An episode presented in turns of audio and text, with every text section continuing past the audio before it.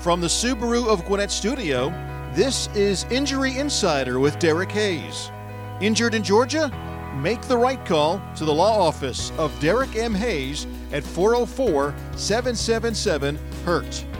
Injury Insider is presented by Status Home Design, your one stop shop for all your home and gift needs. If you're following Derek's series on trials, today we're going to continue that series with closing arguments. Hello, everyone, and welcome to Injury Insider with Derek Hayes on Business Radio X. We are broadcasting live from the Gwinnett Chamber Small Business Awards today. We have another remote location. And we are getting ready to head into a luncheon. Hello, Derek. Hey, good morning. Welcome it's amazing. We've got people show. walking all around dressed in business attire and uh, all kind of vendors set up here in the lobby. It's it's happening right now. This is different. great location. We've never had this many people No. kind of moving around as we've taped one of our shows. It truly is a live studio audience today. All right, before we begin, this show will answer legal questions and debunk personal injury myths with insight and expertise. For over 25 years, Derek Hayes has exclusively represented injured parties in Georgia. Now he'd like to put that knowledge to work for you. My name is Lita Brooks, and I've already introduced Derek. Here he is. Welcome to the show. Before we begin, a quick note about our sponsors. Injury Insider is brought to you by Status Home Design, your one stop shop for all your home and gift needs, and by the law office of Derek M. Hayes. Injured in Georgia, make the right call to the law office of Derek M. Hayes at 404 777 HURT. All right, we're in a series. Yes. You've been t- taking us through each step of a trial. Well, I Give us a recap. Where did we start? Sure, I decided to do a whole series about trials simply because far too often these cases wind up in litigation and then eventually a trial itself. And so I have lots of questions from clients frequently about what to expect if we do go to trial. Uh, so, for the purpose of uh, answering those questions up front, giving people an uh, opportunity to understand a little bit more about the process, I decided to do an entire series. So, we started initially with voir dire. That is the jury selection process. That's when you uh, as attorneys, a plaintiff's attorney, a defense attorney, and a personal injury claim are able to determine the 12 people, sometimes six people, that are going to hear the facts, the evidence, and the testimony, and ultimately be the trier of fact and determine, determine what the appropriate amount of compensation would be for my client. So, voir dire is a very specific science. You have to understand the demographics, you have to understand the uh, mindset of those folks that would potentially sit and determine what's appropriate for your client. So, we as attorneys go through lots of training, uh, understanding exactly what to expect from certain kinds of jurors, and we do the best we can to select those 12 people, and again, sometimes six people, to listen to and hear our case. Um, so, I talked about a lot of that in the first podcast, the first of this series. Then we Well, I encourage everyone go back. Okay, just because you're jumping in today on closing arguments does not That's mean right. you cannot go. You can jump all through this series. That's the beauty of a podcast. Uh, especially if you or someone you know is going through a trial, and maybe it's it's not relevant to you right now, but it will be later. Everyone is going to find themselves at some point in their life, whether it's them or a loved one. This information is absolutely valuable to everyone. So Oh, again, jump through it. Uh, hopefully, you're catching us today and uh, jumping into closing arguments. But, Derek, I'm not going to jump ahead. So, you talked about the voir dire and the jury selection. right. right. What else have we talked about? Well, and in summing that, that podcast up, if you recall, I also talked about what to expect if you serve as a juror. Right. Or if you're called to serve jury duty. And Correct. Go through the process from that standpoint as well, because I've been in those, those shoes before. I've selected a jury multiple times, but I've also, too, been called for jury duty and had to sit through other attorneys questioning me, which is kind of funny because, uh, interestingly, both times I got called, I, I knew the attorneys personally. And as opposed to juror number whatever Yeah. it was, oh, hey, Derek, good to see you. Uh, that's the first step. The second step we talked about in the podcast series had to do with the opening statement. And if you recall, we talked about how an opening statement is just that it's a Right. chance to discuss the facts of the claim. There's no argument, there's no uh, trying to, to convince the jury of anything in particular. It's simply laying out the facts of your case. Um, that's the opening statement. Then we went on to um, last week, we did uh, cross and direct examinations. Okay. The difference between the two. Uh, there's a misunderstanding for, for many people who've never been there as to what a cross examination is and what a direct exam is, and who does a cross and who does a direct. Also, too, uh, in between the, the series, we've, if you recall, we did a, uh, a, a show about arbitration and mediation. Correct. Those were Um, great shows. yeah, and- and learned that's- a ton in those shows. So, arbitration and mediation, again, you can go back and listen, but those are referred to as alternative dispute resolutions. That's another way of uh, trying to free up the court system because, as we all know, the court system is very log jammed, especially now with COVID. And through arbitration and mediation, it's a means of, of obtaining a settlement uh, ultimately for your client. Again, go back and listen to those podcasts and you'll understand a little bit more about the differences between the two. So, today, we're going to go from the next step, uh, from, from the last step, the, the, the uh, cross and direct examination, directly into closing arguments. This is it. This is where Closing you, as an attorney, you get to hammer it shut. That's right. You get to win your case right here. Yeah, if you recall in the first podcast about opening statements, we talked about how uh, many times people refer to it as an opening argument. Well, you're not allowed to make arguments in the beginning of a trial. The arguments only come at the end of the trial after all the facts, the evidence, and the testimonies come uh, out for the jury to, to hear and process. So, closing arguments, uh, it's also referred to as summation. It's the last chance for the attorney, the plaintiff's attorney, as well as the defense attorney, to argue their case to that jury of six or 12. Uh, it's a chance, an opportunity to uh, summarize what they've heard, what they've seen, uh, and really what you're asking for them to do as a jury. Um, so, again, we're going to talk about closing arguments and kind of break that down for everybody today. All right, well, just jump right in. I'm going to let you keep going. Tell us, basic question What is the closing argument? I'm sure we've all seen it on TV. We've all watched the court shows, Law and Order, but give us really and truly, not, not TV fluff. What is the closing argument? Well, you're right about that. If you watch a movie or a TV show, you never see cross and direct as a- the emphasis of that show. You never see opening statements really as the emphasis. They always ge- ge- gear into that closing argument. It's the dramatic part. It's the part where an attorney can truly be an attorney and, and make their arguments. Being an attorney is to be an effective communicator. You have to convince those people to see things in the light most favorable to your client. And as an effective communicator in closing argument, that's your job. That's your your responsibility. And, and to me, that's the fun part. I get to actually, um, again, kind of tie a, a nice little bow around the package of facts and evidence and testimony that they've heard over the course of that trial. That trial could have been a day, it could have been two or three days, or even a week. And it's my chance to say, here's what you heard, but here's what really matters, and here's why. And this is what we're asking for, and here's why. So it's the last opportunity, as I said, to, to effectively and directly communicate with that jury. Well, about how long does it take when you're prepping a closing argument? What do you think? Well, it depends on the facts in the case and the, the complex nature of the case. If I've got multiple defendants, if I've got multiple parties, I'm going to have to take time to kind of go through each one of those defendants and why I feel as though they should be responsible to uh, to compensate my client. I would say that at least 20 minutes is expected because it's going to take at least that long to summarize what everybody's heard. There's an old uh, lesson that, that they'll teach you in law school that the attention span does not last uh, more than about 60 minutes when you're trying to summarize. So even Yeah. if you've got multiple defendants, it's a stretch to go 60 minutes because you're still going to lose some people. Sure. It may be the 30 minute window, it may be the 40 minute window. But as an attorney, you also have to effectively stay in touch with your jury. I, as an attorney, and I've, I've done many closing arguments, I try and, and make eye contact with each and every, every juror during that closing argument. I want to make sure that, that they're connected to me. They're going to have a notepad, they're going to have a pen, they're going to be writing notes, hopefully, as you're making your argument. Uh, so you want to make sure you take time to connect, and, and that's important. As any communicator would tell you, anyone who's a, a professional speaker, uh, uh, anyone who ever has the responsibility of, of speaking in front of a crowd, they're going to tell you how important it is to connect to your audience. Um, so it could be 20 minutes, about average on minimum, and about 60 minutes. If you have to go longer than that, you can probably ask for the judge to take a break, and they will. Um, and that'll give a chance to, to kind of let the jury idea, breathe for a minute. Take Oh, a well- reset. Right, exactly. So I was going to just my little snippet, just as many teams as I run and marketing in that um, training, I was told 45.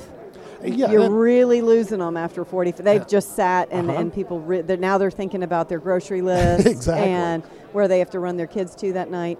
Uh, but anyway, just give you some, And some of my knowledge. 60 right? is That is a stretch. stretch. Absolutely. But it does take that when you've got multiple parties to discuss in your closing. Okay.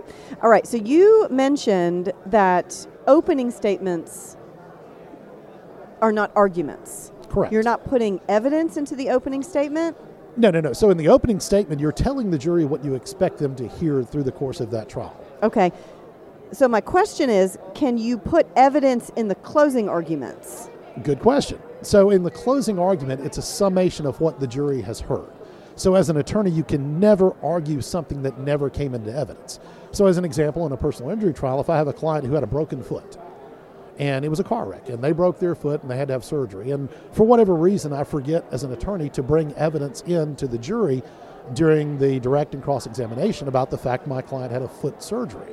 Well if i do that i've made a tremendous mistake because now in closing argument i can't argue at all about their broken foot or the surgery because it's facts not in evidence. And, an, and any defense attorney who's paying attention if i start arguing about uh, you know my client having a broken foot and surgery that defense attorney is going to immediately jump up and say, Objection, Your Honor. He's arguing facts not in evidence. The jury never heard anything about a broken foot, therefore, they can't consider that. And the judge, who would have been paying attention during the course of the trial, would say, Mr. Hayes, uh, move on.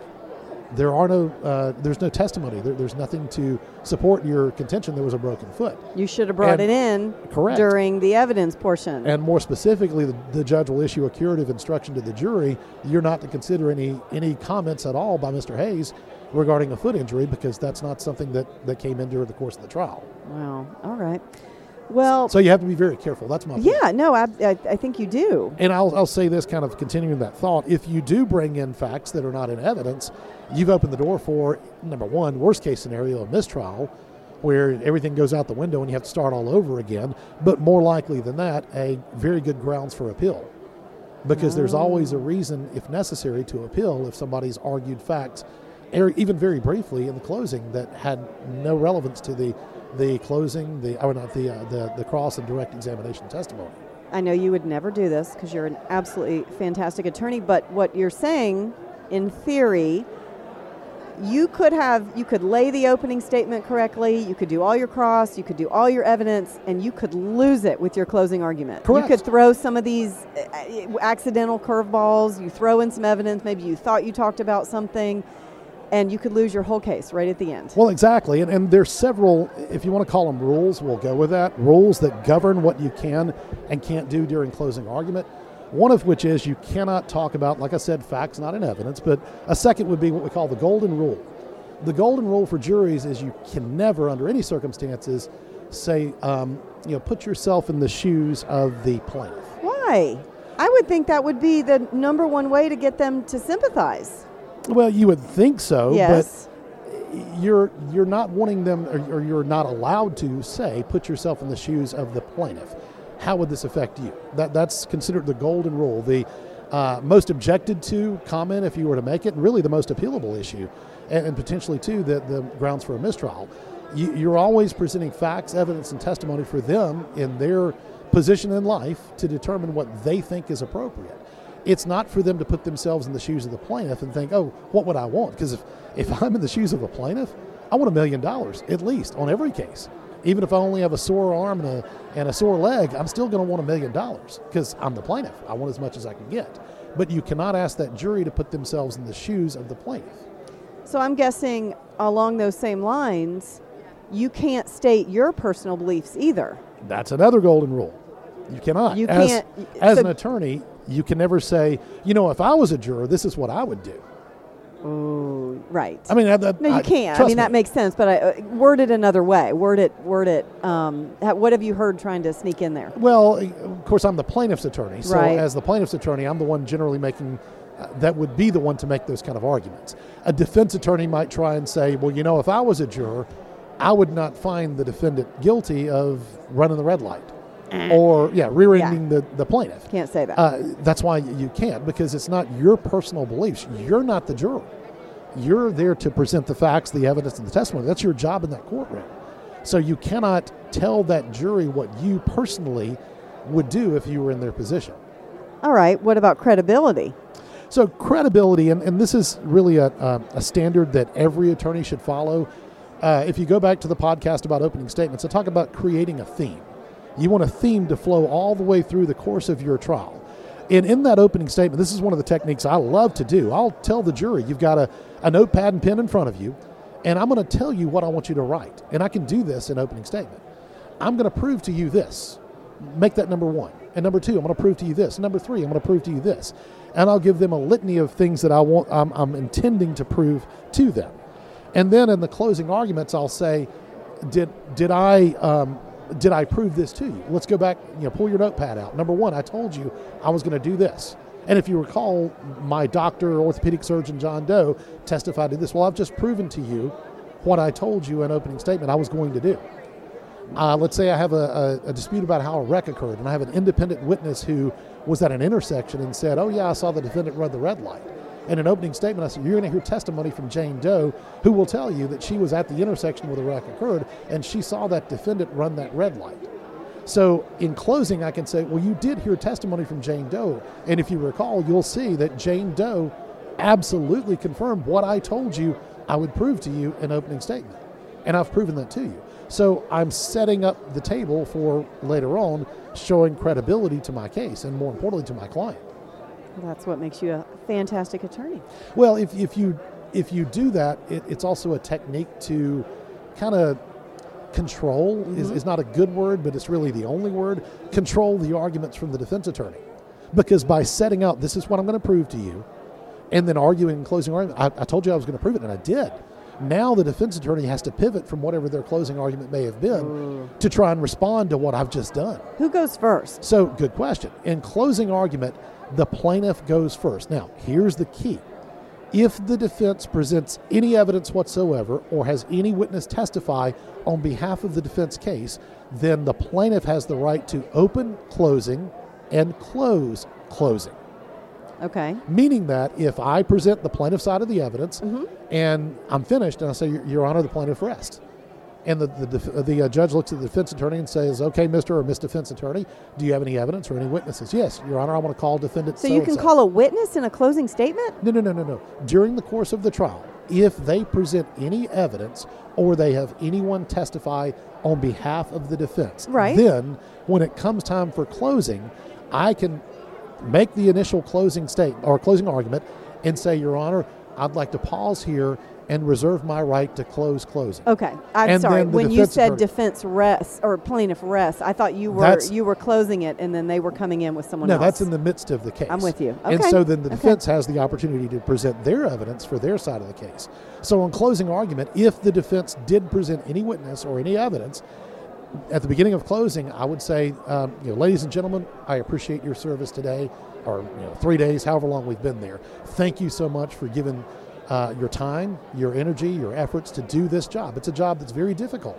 And I appreciate, on behalf of the plaintiff and myself, everything you're doing for us today to be here in the courtroom and, and allow the wheels of justice to continue to go. I want to tell you what I set out in the opening statement, and, and you'll recall I, I, told you I was going to do, and I'll go through that list. Mm-hmm. Now, I'm going to sit for a few minutes, and I'm going to allow the defense attorney to, you know, stand up and, and give their closing arguments. Then I'm going to come back and I'm going to talk to you a little bit more about what I was going to prove to you. So, Your Honor, I'd like to go ahead and, and preserve my right to close closing, and then I sit down. So the defense attorney then has to give their closing, knowing full knowing well full well that's what that once thinking. they're done, mm-hmm. I'm about to close the door. Right. I get to have the last word to that jury, and and you know most jury studies and surveys will tell you the most effective argument is the last thing they hear, the first thing they hear and the last thing they hear. So in opening statements, I'm the first one they get to hear from.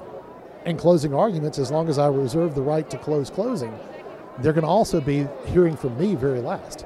So that gives me that upper hand, if you want to call it that, in an appropriate way of trying a case to, again, I hate to say the word control, but to, uh, as best possible, represent the interest of my client.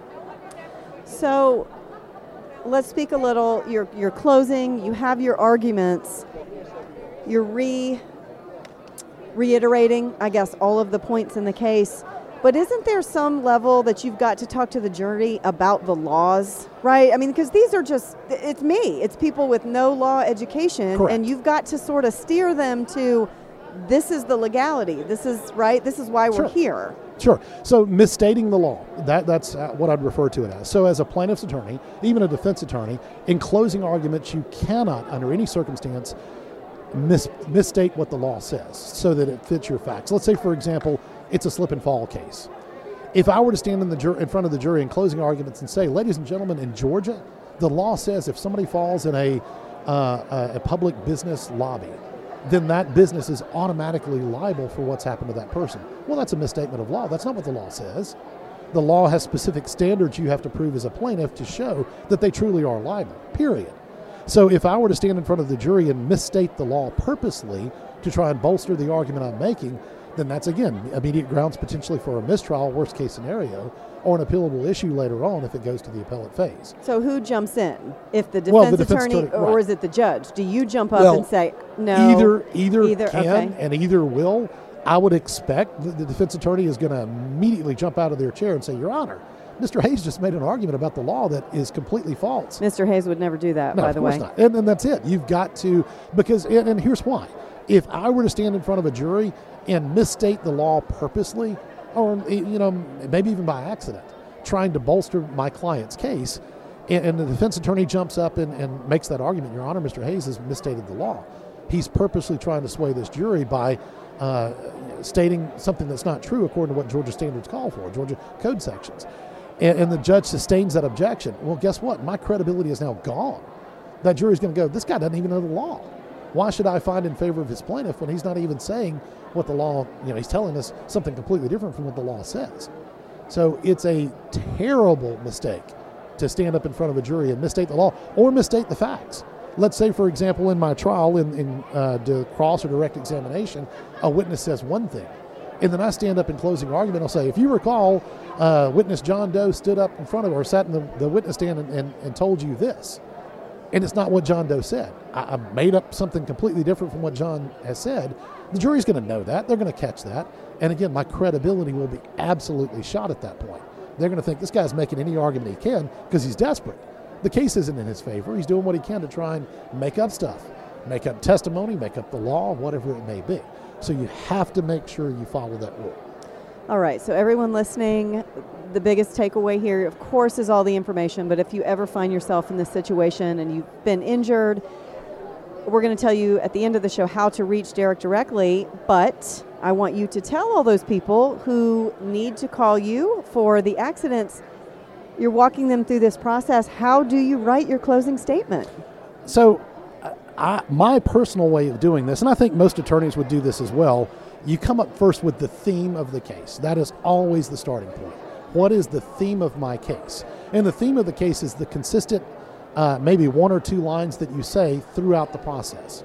Um, it, it could be any number of things. You know, one of the most famous, if you want to call it that, themes was from the OJ trial. Everybody knows the phrase: "If it doesn't fit, you must acquit," or "If it don't fit, you must acquit." I don't know that. Johnnie Cochran, when he was talking about the glove. I don't know. And- and that Mike's was- looking at me going, How do you not know that? Yeah, that, that was probably the most I'm- famous theme of a case. And every Oh, time no. he spoke, every time there was a, an opportunity to say that phrase, especially in closing argument, it was repeated over and over. So they made a again. catchphrase during the trial? Sure, absolutely. Okay. And and that may not have been one that they set up to to uh, kind of go through the, the entire trial to begin with.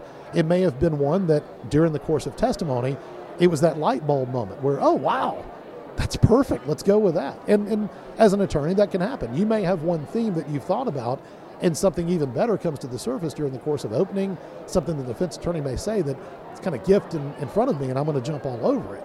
But you start with the theme. What is the theme of your case? Then you go to writing the closing argument first. And the reason why is because that is your case.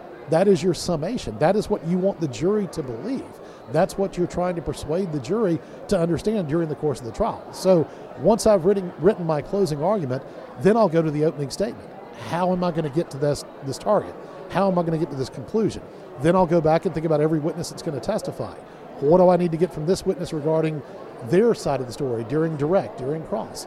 And so I purposely am trying to establish throughout the course of that trial not only my theme, but get to the point where my closing argument flows so well that when that jury walks back to the jury room to deliberate, they're hearing over and over in their head, if it don't fit, you must acquit. those kind of things, whatever that theme may be. That's it. And you get So, the power of doing it last, which is beautiful. right, so that that's how I start. You ask about writing a closing argument. Right?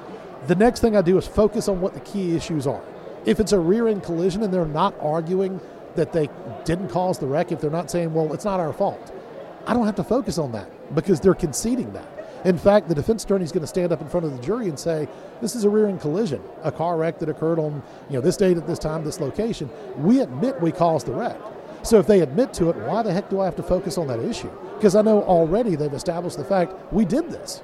So I'm not going to focus on that. I'm going to go to the next part, which may be the injuries, the treatment, the amount of the medical expense, the lost wages, the reasons why we're there, and not to argue about how the wreck occurred, is to argue about what's an appropriate dollar amount to compensate fully my client. So I would focus on what the key issues are. Next, I'd identify the witnesses, the witnesses that I'm calling and what I need to get from them. If there is a dispute about how the wreck occurred, I want the police officer if necessary. I want any key eyewitness that saw the wreck occur. I want them to testify. I want to make sure the defendant testifies, whether I have to call them for the purpose of cross examination or be prepared if they're called, called for direct during their part of the trial to be able to cross examine them. I want my client to testify. I want my client to be able to talk about what they did during, during the wreck. You know, I was stopped at a red light and I got rear ended, or I was going through a green light and somebody ran a red light and T boned my vehicle. If it's someone, unfortunately, that was killed in a car wreck, I'm going to have an economist come and talk about the value of that life because under Georgia law, and I'm not going to get into that uh, today's podcast, but the measure of damage in a wrongful death case is the economic value of life. So I need to have an economist establish what that life is worth. So I need to know what each witness brings to the table and formulate my closing argument based on what I expect to and need to get from their testimony. Then I'm going to go back and write their cross or write their direct so I can get those key points out when they do testify. Okay, so I have a question. I'm listening to all of this. Do you write the closing argument at the beginning? It sounds like you're Yes. you're looking at that and then you build the case. Yes, So you yes, don't actually absolutely. wait until like on TV. Yes. You don't wait till the night before. No, but no, no, you, you have it written. You know how all this is laid out. Right. You- the right. case is, is going through, you're going through the trial, and I'm sure you tweak it kind of here and there based on the case, but that's really interesting Well, to me. Because you think- think of closing, this is at the end, you know, let me take everything we've learned this week and, and hammer it home. But that's the key. I have to know what I need to prove so that once I've figured out my closing, I can go back and do what needs to be done to get out of each witness what I need to be able to argue in closing. I also, too, make sure that in closing, I'm figuring out what points I'm going to bring up in opening. Uh, you know, I, I, one of my undergrad degrees is in English, and writing persuasive papers in English, most professors will tell you write your conclusion first write that closing paragraph first and then go back in your paper and write the paragraphs that lead to that closing That's that right. lead to that persuasion Yep. so think about it that way You know your closing argument before the trial even begins. sure That's now you're yeah. going to have curveballs Right. it's not that things aren't going to happen right, I, I said that. Yes, You've gotta be You would have to tweak for that, and, and but you- adjust. right you want to know that you're getting into evidence every single thing that you're expecting and anticipating to argue eh, during that closing argument Okay. You know, I love examples. We love the stories. We love hearing. Can you can you give us whether it's one you've done or witnessed or I don't know? Give us give us a closing argument that that was really powerful. So I made this comment earlier, and, and I really, when I, when I made it, I was thinking specifically about a case that I tried several years ago. It was actually in Gwinnett County. We went to closing, and I'd already done, like I said, I'd written my closing. I'd kind of formulated everything I needed to to get to that conclusion. And as the plaintiff's attorney, I had an opportunity to open closing and then close closing. So in my opening of the closing, I said, you know, ladies and gentlemen, I appreciate your time, all the things that you do.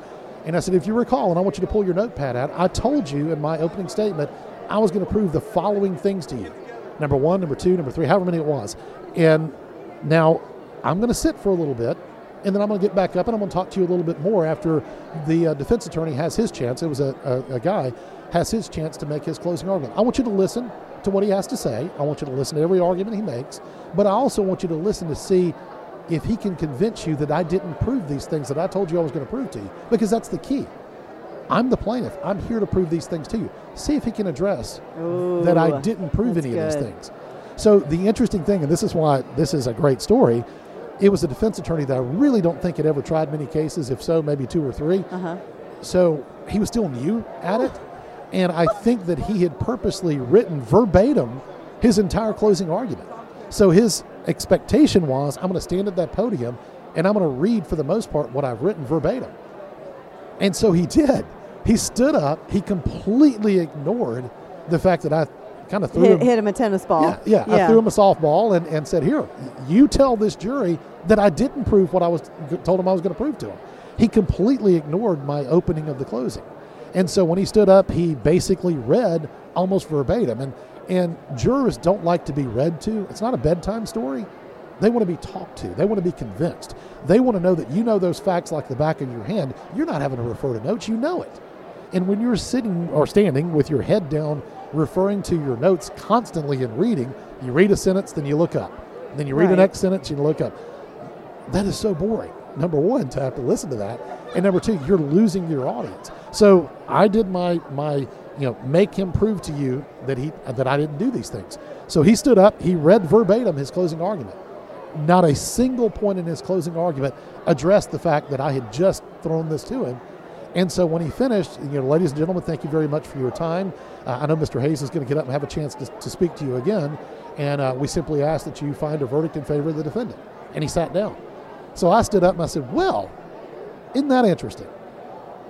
And, and they kind of looked at me. I said, You know, I stood up here a few minutes ago and I said, Mr., and I'm not going to say his name, I want him to tell you and prove to you that I didn't prove those things to you. I told you I was going to prove to you. Guess what? He ignored that completely. Why? Because he knew full well I proved every single one of those things to you. He doesn't have an argument. He didn't even address the fact that I told you I was going to do this and this and this, and I did. Instead, he read to you verbatim what he expected you all would fall for. Yeah. And by doing that, you know, again, ladies and gentlemen, you only have one choice. I'm really proud of you, and I feel really bad for him all at the same time. It's a really, Yeah, well- I'm a woman, so we empathize. It's like, you, yes, you just hammered that. And after Good for you. after the case was over, and, and thankfully we did get a verdict in You our got the verdict. Good. I, I was talking good. to the, the defense attorney because we're all professionals. We're, Yeah. we're, we're courteous to each other and, and cordial and, and shake hands and uh, you know congratulations that kind of thing. While I was talking to him, he said, "You know what? I didn't pay a bit of attention to what you were saying." Really? And and he said, "You're you're right. Your closing argument nailed it. I didn't say a Wow. single thing to dispute what you said." And he said, "It didn't dawn on me until after I sat back down, and then you stood up and you hammered that point." He said, "I, I He wasn't even listening. Well, that's right. He was Yeah. more concerned about okay. He was probably nervous. He had a speech be. to give. Sure, it yeah. could be.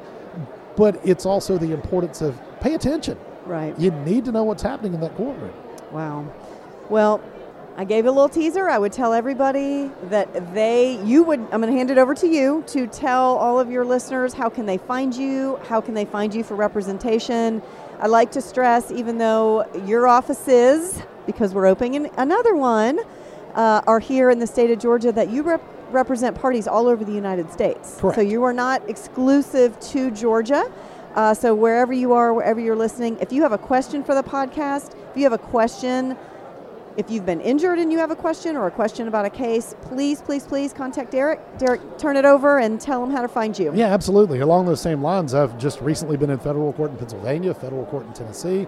I've got cases pending in Florida, Alabama, uh, several other states, and, and I can. I can handle a case uh, virtually in any state, but if I do file suit, I have to have someone who's licensed to associate with me in that particular state. And that's something I would be happy to discuss with anyone. So, yes, reach out to me. My website's always the starting point. It's Derek, D E R E K, the letter M is in Matthew, and then Hayes, H A Y S dot com. So Derek M Hayes dot com. On my website, uh, you'll see a chat feature where you can type out any questions and we'll communicate directly with you while you're on the website. You'll also see a, a tab where you can email me directly, and it does come to me. I'm the one that'll respond to your email. If you put a phone number in there, I'll be the one to call you, and we'll talk about your potential case. There's also, too, a podcast tab. And I love that podcast tab because I do get lots of suggestions about things to do. In fact, this entire series was a suggestion uh, that came to me through my podcast tab. So click on the tab.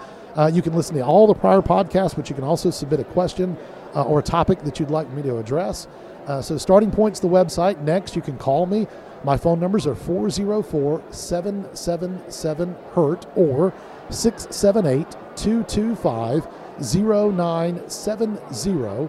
Also, my social media, it's Law Office of Derek M. Hayes on uh, Instagram, also, too, on Twitter. Uh, you can find me either of those ways. Also, too, and I know we want to talk about this briefly, yesterday was a big day. Yes, congratulations. I'm very So- excited for you. And for you as well. My, well, that's separate, but yeah, yes. this is not my show. So my main office is in Lawrenceville, Georgia, which is the county seat for Gwinnett County, uh, metropolitan uh, Atlanta area. Uh, but I've just recently opened, in fact, just yesterday. Second office. That's right, my second location in Watkinsville, Georgia, which is really It's outside a of gorgeous Athens. office too. Oh yeah, it's out in Oconee County. space. Uh, but the part regarding you is you uh, have a retail store in the bottom floor, and I've got my personal injury practice upstairs, and we're getting to go to work together. That's it. We did, and today we're working together because we do sit on each other's shows. I'm the host of Derek's show, and I represent everyone uh, without a law degree, which is most people probably listening to the show with questions. Uh, so submit them. And yes, I own multiple retail stores, so we re- uh, rented a very old house. It's adorable, it's charming, and I'm going to take the bottom floor with one of my stores, and Derek's got the top, expanding. That's right. And so this is just outside of Athens, Georgia. So basically, an office outside of Atlanta and an office outside of Athens.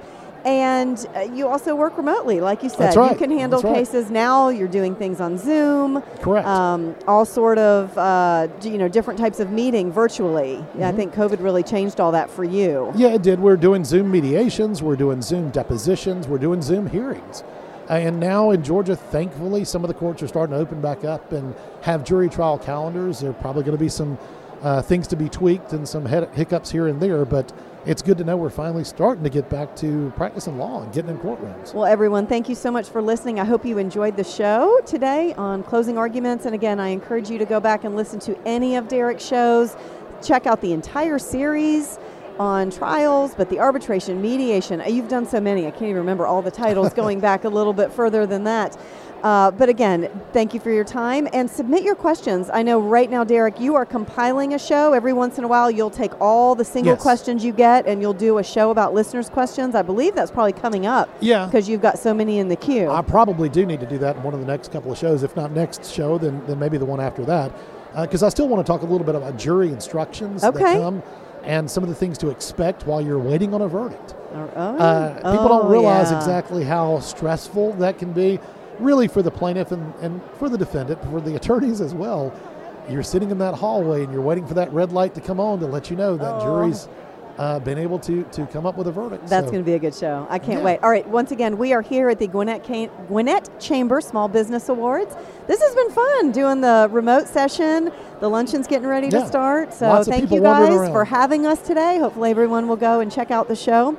All right, let me close this out. Thank you so much for joining us on Injury Insider with Derek Hayes, presented by Status Home Design and the Law Office of Derek M. Hayes.